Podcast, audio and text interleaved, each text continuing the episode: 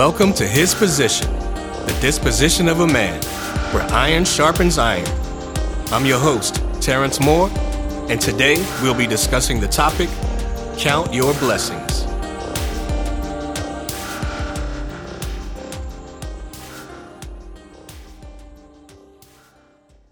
Quote What separates privilege from entitlement is gratitude. Brene Brown. It's easy to get caught up in the pursuit of the next big thing, but don't forget to be grateful for the present. We tend to take for granted what deserves our gratitude the most. Count your blessings. Be thankful for every good thing in your life. You may not be where you want to be, but you're not where you used to be. Reflect over your past and acknowledge the progress you've made. When you practice gratitude, what you have in the moment feels like enough. Quote Sometimes the bad things that happen in our lives put us directly on the path to the best things that will ever happen to us.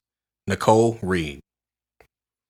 In addition to being grateful to God for the things you've obtained, be equally grateful for not getting everything you thought you wanted. Be thankful for both the open and closed doors. There are times in life when something may be good, but not good for you. You may lack the capacity for what you're desiring, and a blessing can feel more like a burden when you don't have the grace to handle it. Your discernment can be clouded when it's something you really want. For this reason, you must practice patience and trust God to divinely orchestrate your life. Quote no one who achieves success does so without the help of others. The wise and confident acknowledge this help with gratitude. Alfred North Whitehead. It takes a village to get through this life. Whether you're willing to admit it or not, you didn't get where you are by yourself. There is no such thing as self made. Your life has been littered with people who helped pave the way for you. Be thankful for the people in your life who love you, support you, and genuinely want the best for you. But don't get it twisted. God has used both strangers and your enemies more times than you'll ever know to bless you. Quote, I cried because I had no shoes. Then I met a man who had no feet. Mahatma Gandhi. When going through hard times, the last thing most people want to hear is things could be worse.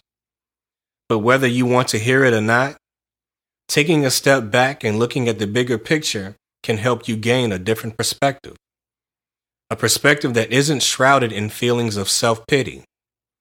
A perspective revealing the fact that even in your darkest moments, light is still present. With this thought in mind, practicing gratitude should become an essential part of your daily life. A grateful heart strengthens your spiritual infrastructure, paving the pathway to more blessings, supporting the bridge to more joy, boring the tunnel to inner peace. Thanks for listening to His Position, the disposition of a man, where iron sharpens iron. And always remember just because you can doesn't mean you should. Take care, everyone. God bless.